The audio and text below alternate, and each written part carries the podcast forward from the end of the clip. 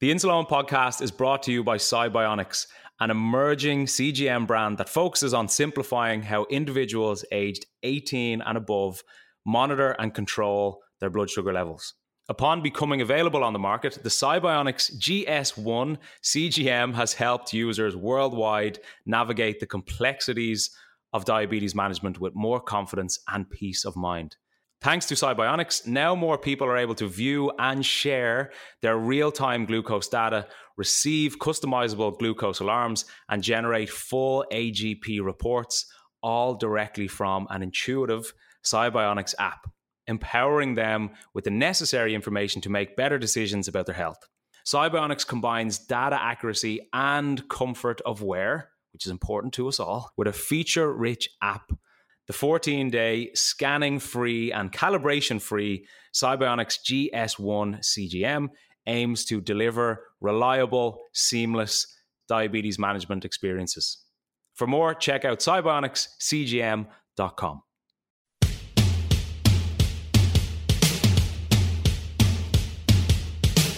This is the InsulEoin Podcast, where I, Eoin Costello, try to redefine diabetes. In this week's episode... My family's from the Dominican Republic, so they're constantly being told, like, you can't eat this, you can't eat your rice and beans, because there's usually that stigma that only certain foods fit into that mold of diabetes. But before we get into that, everything you hear on the InsulEoin Podcast is from my own personal experience. And if you have any worries or issues regarding your diabetes, please contact a medical professional. Now, let's get stuck into this episode. Good afternoon and welcome back to the InsulEoin Podcast. And as always, I'm absolutely delighted that you're here to join us for another week. Week after week after week, you show up because you are taking action on redefining your own diabetes, which is something that already you should give yourself credit for. And the guest that we have on today is a guest that I was really looking forward to having on for quite some time, to be honest. Madalyn Vasquez, who is living in New Jersey and New York. She is a registered dietitian, diabetes educator, insulin pump trainer, and she is on a mission to empower people to manage their diabetes. She doesn't live with diabetes herself, but throughout her social media platforms, you can see how passionate Madalyn is about educating people around diabetes, around nutrition, exercise, and just living a healthy, happy life with the condition. And I was really looking forward to getting her on this podcast because oftentimes you will feel as if there's a disconnect between an endocrinologist or a nurse or a doctor or a dietitian if they don't live with diabetes themselves. And this is something that I hear quite often when I speak to people. But what is so obvious when you hear Madalyn talk about her passion and purpose behind what she does, she really, really takes into account the mental and emotional side of diabetes. And as I said to her in the podcast, myself, I wish she was, she was my dietitian when I was first diagnosed. So enjoy this episode as much as I enjoyed recording it, and I'll chat to you shortly. So look, like I said, we could probably continue talking off air for multiple hours, I would imagine, because you were just an, a naturally good flowing speaker.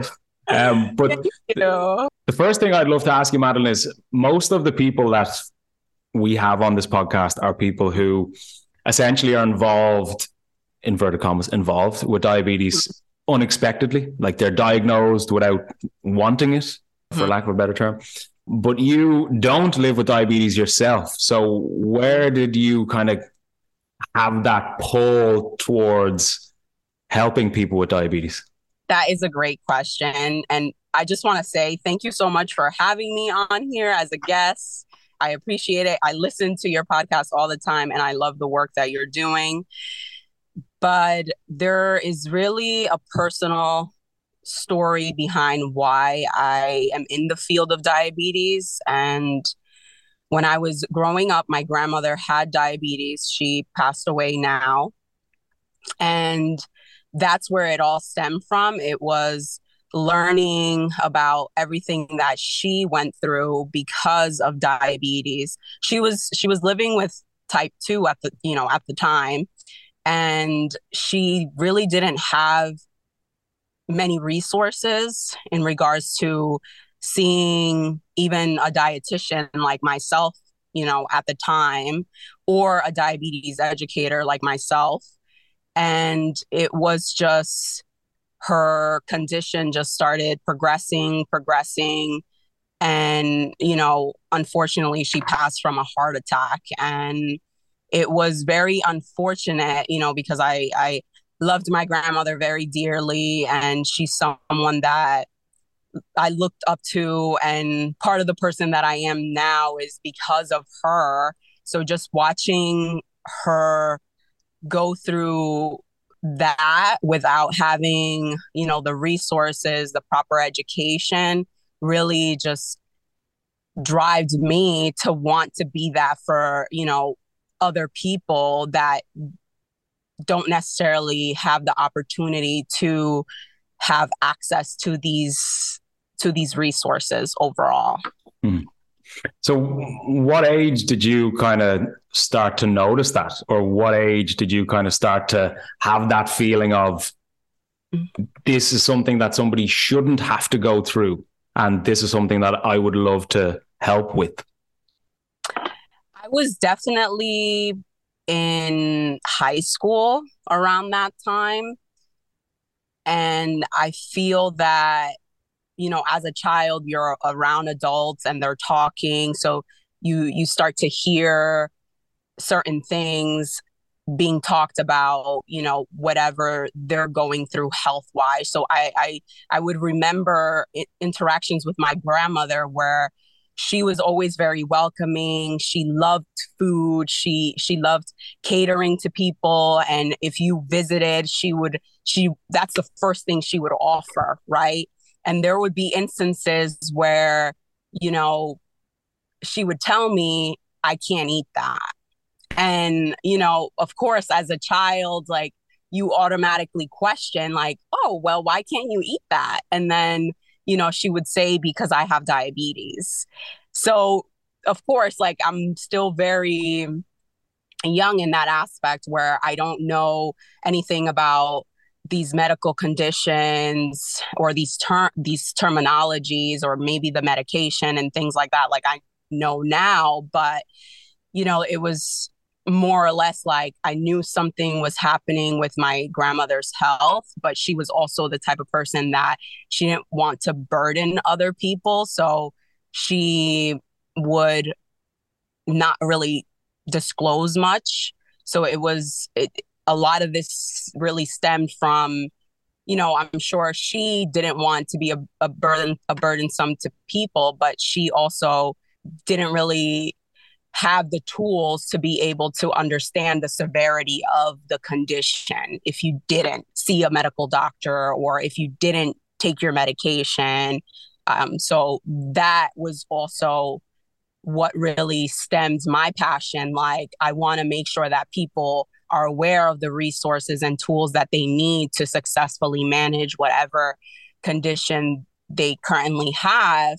And then I've always had a passion for food, right? So it, it just made sense to go into the dietetics world, and knowing that I could combine being able to educate people from a medical standpoint, but also from a food standpoint, but tying in their cultural backgrounds as well, because that was also one thing that that I noticed even now that I have uncles that have diabetes as well, where they're telling me that their doctors are telling them that they can't eat certain foods. So it all kind of came together very nicely.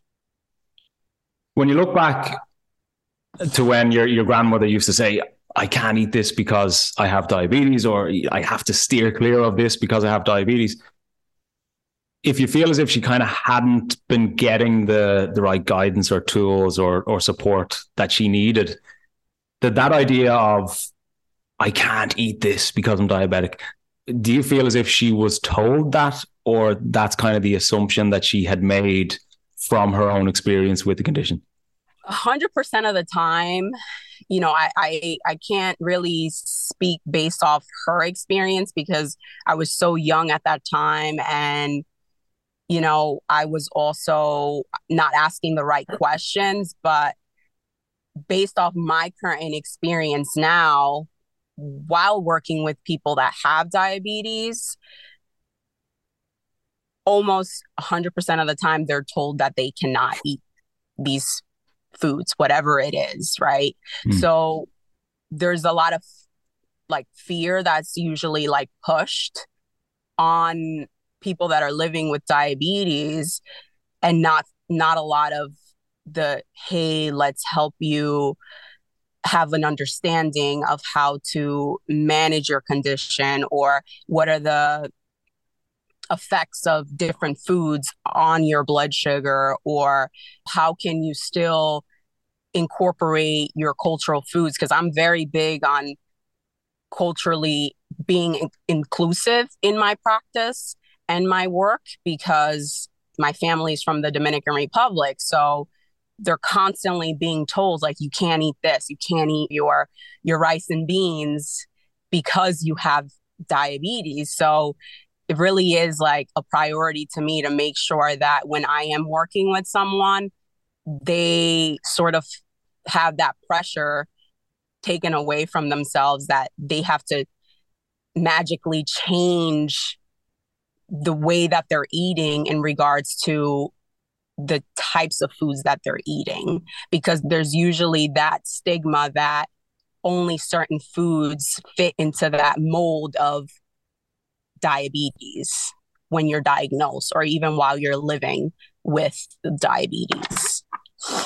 Yeah, that's always, even from my own perspective, a, a hot topic, in the sense that, like, I'm somebody who strongly believes that, yes, of course, eating certain types of foods can make it easier to manage your blood sugar, but we shouldn't be overly restrictive, in the sense that we can't, we shouldn't just completely cut out things that we enjoy, because the reality of it is there are ways to approach it in terms of insulin dosing and insulin timing and all these different things. But from your experience, obviously working within the medical field, Madalyn, why do you think people are told, like, you can't eat this, or you just com- avoid this, instead of, you can eat it to a certain extent, but this is the approach that we can take? I honestly feel that a lot of the times there's not enough time to be able to deliver this information. So that's why it's easier for practitioners to just say, stay away from this, stay away from that. And then they might be basing it off a previous patient that they've seen, that that approach might work, right? But it doesn't necessarily mean that it's going to work for everyone, you know, because I work with m- multiple different people, and I've worked with people that have tried the low carb. I've worked with people that have tried, you know, keto.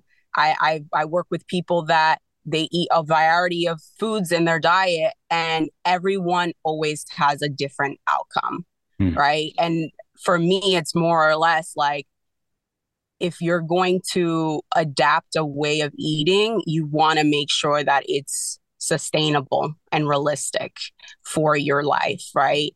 So I think that there is research on very numerous topics when it comes to diabetes and nutrition. But ultimately, I think that if people are equipped with the right tools and information, then they're able to figure out and tailor their diabetes to their individual health.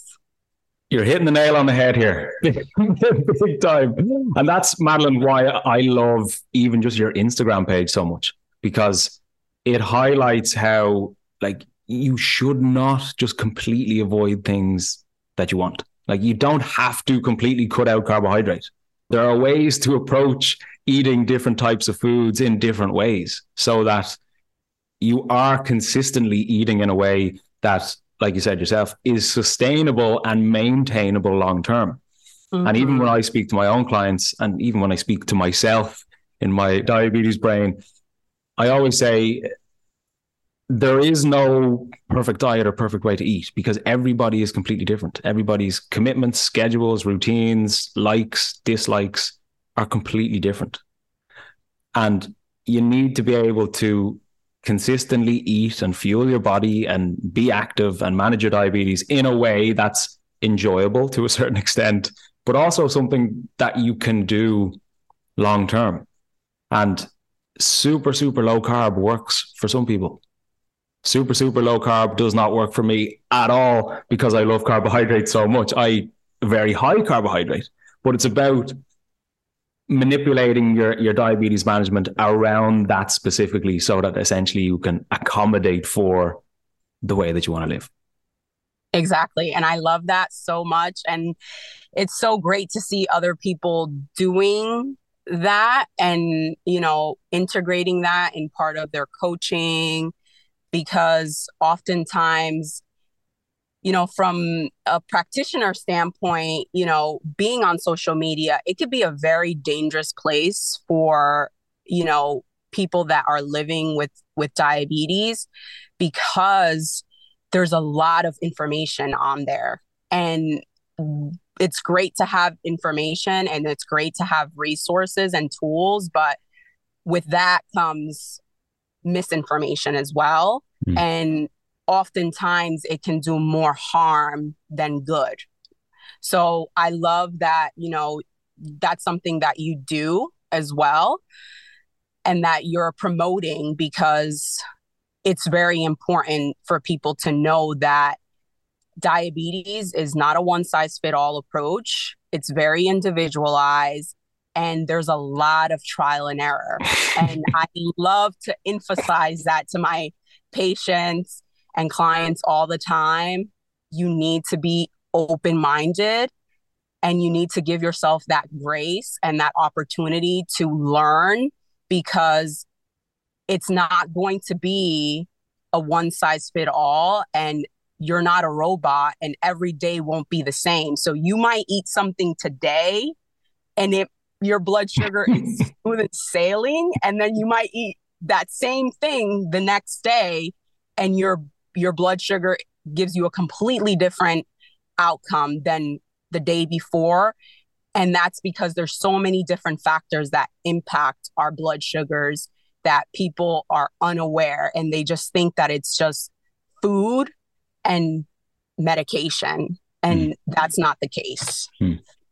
I think even that's where a lot of people can kind of feel that disconnect between, you know, the support or the guidance that they're getting and then the reality of actually living with the condition, you know, because sometimes it can be simplified a lot in the sense that's like, count your carbs, take your insulin, count your carbs, take your insulin. But we're not taking into account stress, hormones, sleep, lack of sleep, hydration, like all these different things that w- can and will have an impact on our blood sugar that, in my opinion, are just as important to understand for you to manage your diabetes as, well, they're as important as counting your carbs and taking your insulin, because they can have just as much of an impact.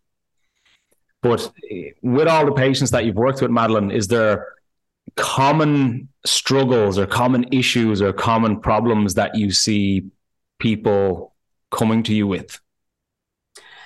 I think the biggest thing, apart from not having a full understanding of how food impacts their blood sugar, I think the biggest struggle that I see is the ability to remain consistent.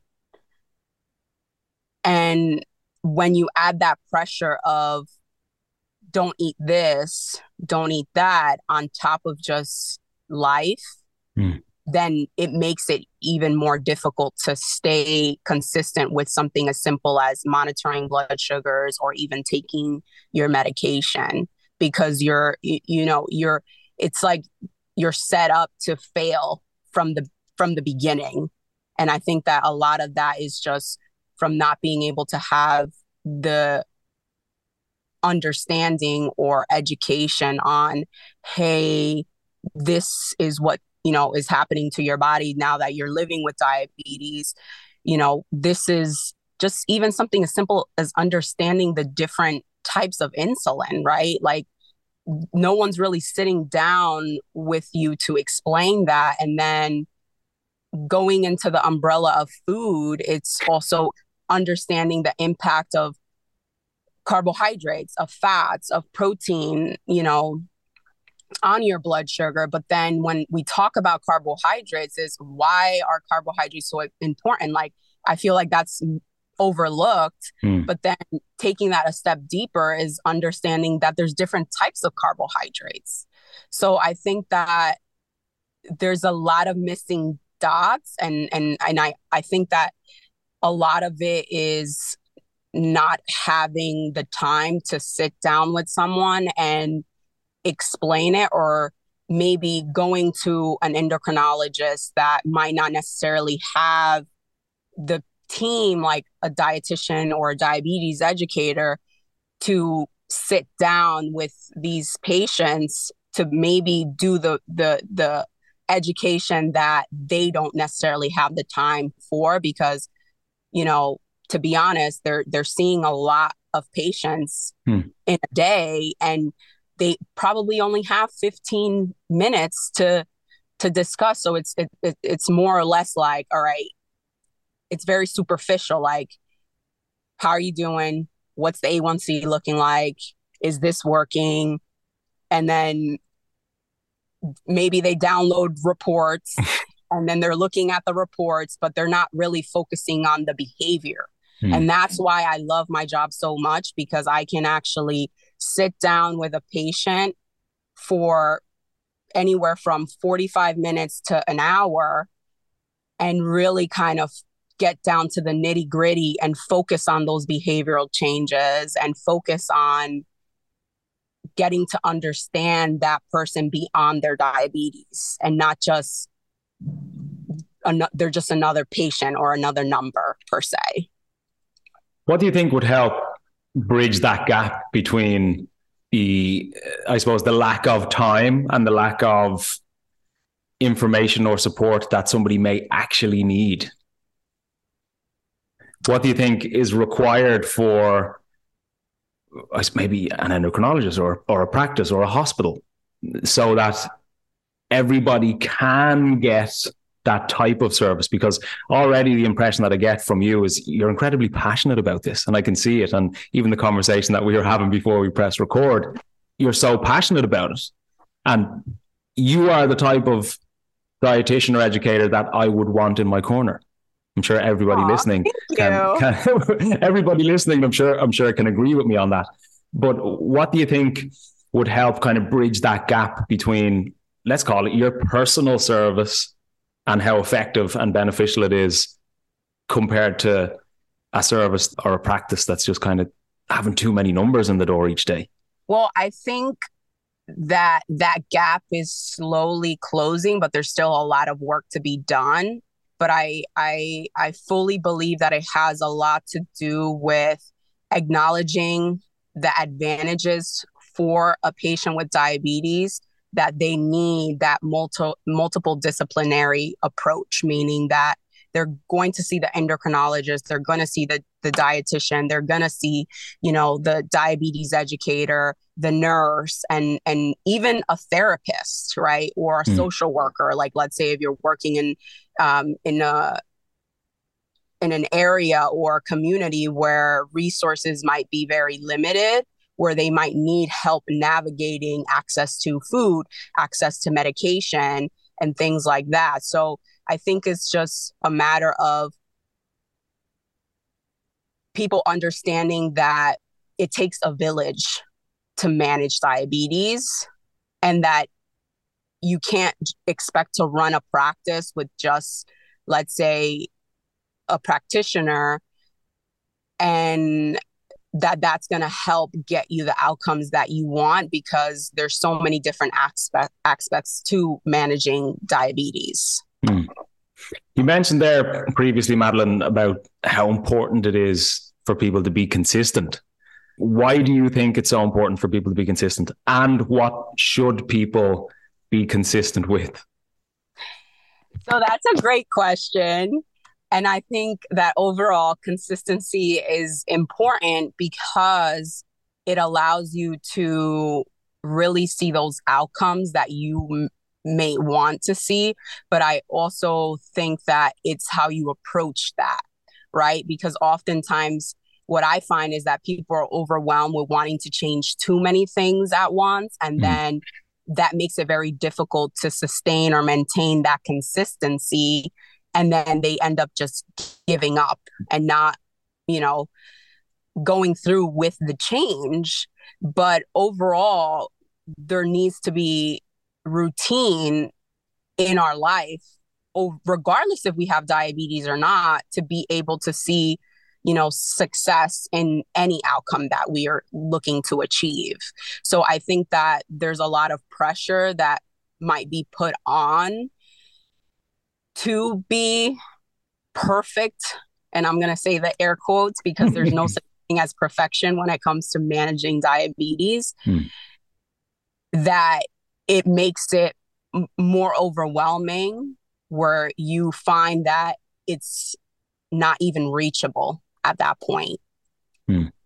So when I'm working with patients, it's more or less of how can we approach this in a way that is going to be realistic, but also, you know, Rome was not built in one day, and we're going to need to take small steps to be able to get you to where you want to be.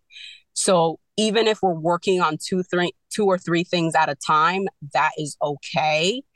And when and when I'm working with someone and we set those small goals that I that I refer to as my SMART goals, people come back in a month and they're already noticing differences. Mm. And it's not anything that is not approachable, because it's things that are going to be practical that you can apply on a day to day. So I think that that also helps with being consistent. Mm. Yeah, one hundred percent. Couldn't agree more. And I, th- I think even that idea of success with diabetes is a, it's for me, it's almost like a bit of a gray area, because, mm-hmm. well, I suppose the way I think about it is there, there's no finish line with your diabetes. You don't get to a point and you say, all right, that's it. I'm done. I completed it. I've, I've done everything I've had to do and I can forget about it now. Like, the reality of it is, it's every day, every week, every month, every year.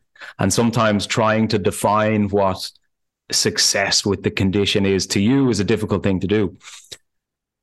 But even from my own perspective, because I'm obviously hyper aware of my own diabetes and the reality of it and what it requires, success to me with my diabetes is just like going to bed each night feeling as if the day was a success. You know, did I have energy? Was I in a good mood?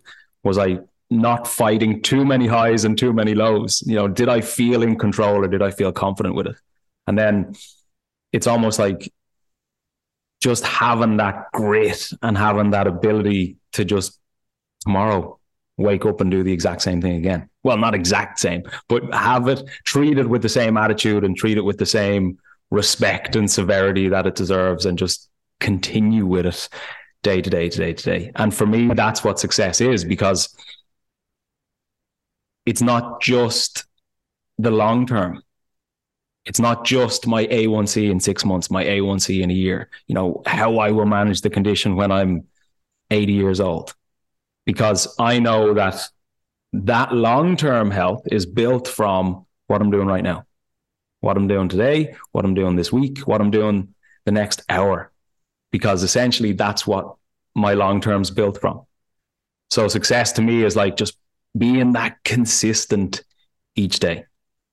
And I think that's what you are, well, that's what I think you're explaining with your clients and highlighting, which is a really nice thing to hear, because I even had a conversation with somebody earlier today who didn't have the best experience the last time they went into the hospital. So it's refreshing to hear this sort of passion and and purpose behind what you do. So it's great to hear. Thank you. Thank you so much. And there's a lot of point with what you are saying as well, that success looks different for everyone.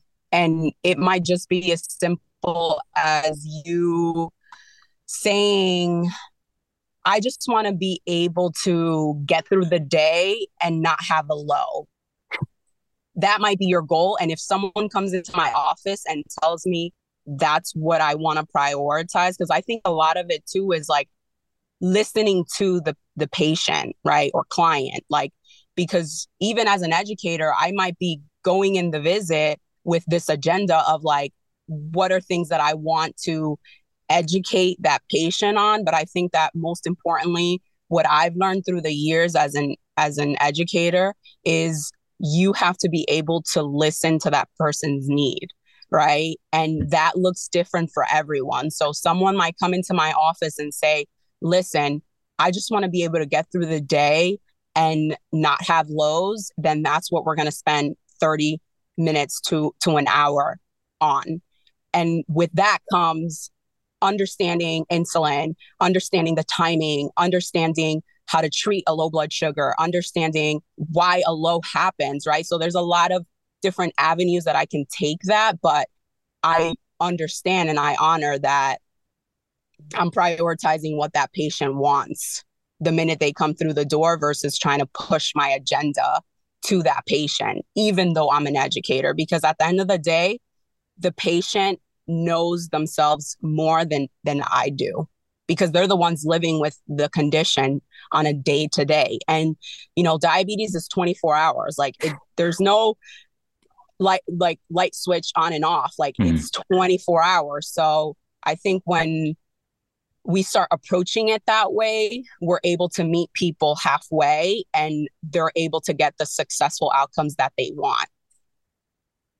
How would you go about, Madalyn, setting goals and targets for a client? Because we kind of briefly touched on short-term compared to long-term, and obviously people's different needs or things they're struggling with are always going to be varied. So if somebody comes into your office and says, look, I'm, I'm really struggling. I don't really even know what I'm struggling with. I'm just having a hard time with my diabetes. How do you go about setting realistic short-term targets, short-term goals, and ultimately realistic and beneficial long-term goals or targets? So, I mean, every patient has a story, right? And every patient has different avenues that they want to take the visit. But, you know, there are standard guidelines that I follow, like as a practitioner, in regards to, you know, what are those blood sugar targets, right? And that's going to vary based off the person's age. And even though there's that, you know, quote unquote standard guideline, sometimes even if that target is what we're reaching for, that might not be realistic at the moment, especially if that patient is walking in with a blood sugar of two or three hundred. So I can't expect that patient to be right at target o- like overnight, because that's just not possible. But that's where focusing more or less on like the behavior changes really comes into play to help and kind of, you know, assess more or less like, where is this person struggling and where is there an opportunity for me to educate, so that way we can then build a plan to get them from point A to point B to overall get to the end all, which is improving, let's say, target blood sugars. Like mm. there's, I think that there's, it's not as clear as, okay, here, this is where your blood sugar needs to be. It's also me collecting and gathering information about that person, so that way I can make sure that they're I understand fully why they're not meeting those, you know, those, those goals per se. And then once I educate the person, majority of the time, they already leave the office having an understanding of what they want to focus on. So that also says a lot about the information that I'm, you know, relaying to them, because once I get to that part and I was like, well, you know, what would be two or three goals that you want to work on? They're, it comes natural to them because they feel equipped to be able to make these changes, and they're very practical changes. Like, we're not trying to conquer the world here, you know? Hmm. I think how you put it, being equipped and having like a, a diabetic toolbox is essential, because even somebody coming into your office, the vast majority of the time for the rest of the month, the rest of the, the quarter, the rest of the year, it's them and their diabetes. And that's why, you know, like I'm, I'm so passionate about making people aware of themselves and their own condition, because the reality of it is you have to be your own doctor to a certain extent, because you're the one waking up with a hypo at three o'clock in the morning. You're the one worrying about a low blood sugar when you're driving to work. You're the one that's worrying about high blood sugar on a night out. And it's about understanding and being equipped with these tools so that everything somebody learns from you, they can confidently implement that into their lifestyle, into their routine, so that they benefit from it short-term and long-term. And I think something, again, that I love so much about your Instagram page, Madalyn, is the fact that you really highlight you can eat carbohydrate. You can eat carbohydrate, because a lot of the time we can be under the impression that like, oh, I'm living with diabetes, I have to completely avoid carbohydrate, which obviously isn't the case. Mm-hmm. So how would you go about reintroducing carbohydrate into somebody's diet, or if somebody's listening right now who who does have a fear of carbohydrate, what way should they view it, or what sort of approach should they take to try and get more carbohydrate in safely?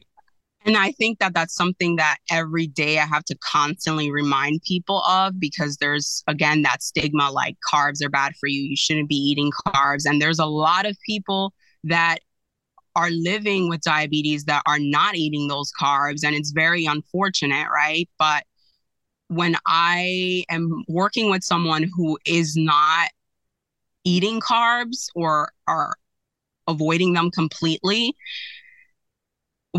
I think my focus is usually to give them an understanding of what carbohydrates are and why they're so important for the body. And that's when I get a little like scientific with, with my patients, where, you know, I love using analogies to give them that understanding, because sometimes these, you know, when you're educating someone, you could be going into this very complex route and they're not really understanding it. But once they gain that understanding of, what are carbohydrates? Why are carbohydrates important? Why why do our bodies need carbohydrates? But then, you know, we go into the different types of carbohydrates. People start to understand like, oh, so I can eat carbs. And then, you know, that's when we get into the, well, let's start introducing them. And then let's start, you know, seeing what happens to the blood sugar when you are introducing them. And a lot of the times people are able to realize like, oh, wow, I can eat rice and my blood sugar is still on on target when I eat rice. And that to me is like the most rewarding thing ever, because it allows them to be more flexible with their diet. And, you know, someone that is v- used to working with people that are from the Latin community, majority of the time they're told like, you can't have the rice, you can't have the beans, you can't have the tortillas, right? Mm. So it's just, once I explain to them, hey, yes, you can, but let me teach you how to do that, it's like the world has changed. And where do you think, Madalyn, that fear comes from? Like, if somebody is afraid of eating carbohydrate, which is almost quite a rational way to think when you live with diabetes, because it has an immediate impact on blood sugar. But does that fear come from their own idea of what they think frequent high blood sugars lead to? Or is it from a fear that's kind of like ingrained into that person from somebody like an endocrinologist, an endocrinologist, for example? I think it starts from diagnosis, because it's a repeated pattern that I hear from a lot of people that are living with diabetes. Like, my doctor told me not to eat this. My doctor told me not to eat that. So mm. because their blood sugars are really high, they automatically associate, I don't want to have high blood sugars, because if I have high blood sugars, then I'm having these complications that might arise. And they're correlating it. You're hearing someone that you trust with your health and your care to stay away from X, Y, and Z, then you're going to do whatever it takes to make sure that your blood sugars are improving, or that you're doing what you have to do to make sure that your blood sugars are in a healthy range. So I think that a lot of the times that's what I hear, because I usually ask my patients, like, where did you hear that? Mm-hmm. Like, that's part of my, one of the questions that I ask, like, and then, you know, they tell me, all right, you know, my doctor told me, or I read it online, or a friend told me, or, you know, they're getting that information from an outside source. And then it, it makes it very difficult to unteach that, because they're so like grounded and honed to the fact that I can't eat carbs and I shouldn't be eating them. So sometimes I'm working with people that don't even want to entertain the idea of eating carbs. And for me as an educator, I'm all about meeting that person where they are. Like, I'm not going to push m- what I believe to someone, because that's not ideal. That was part one of this episode. If you are listening to this on the day of the release, part two will be out tomorrow. But if you're listening on any other day, part two is the next episode on our list.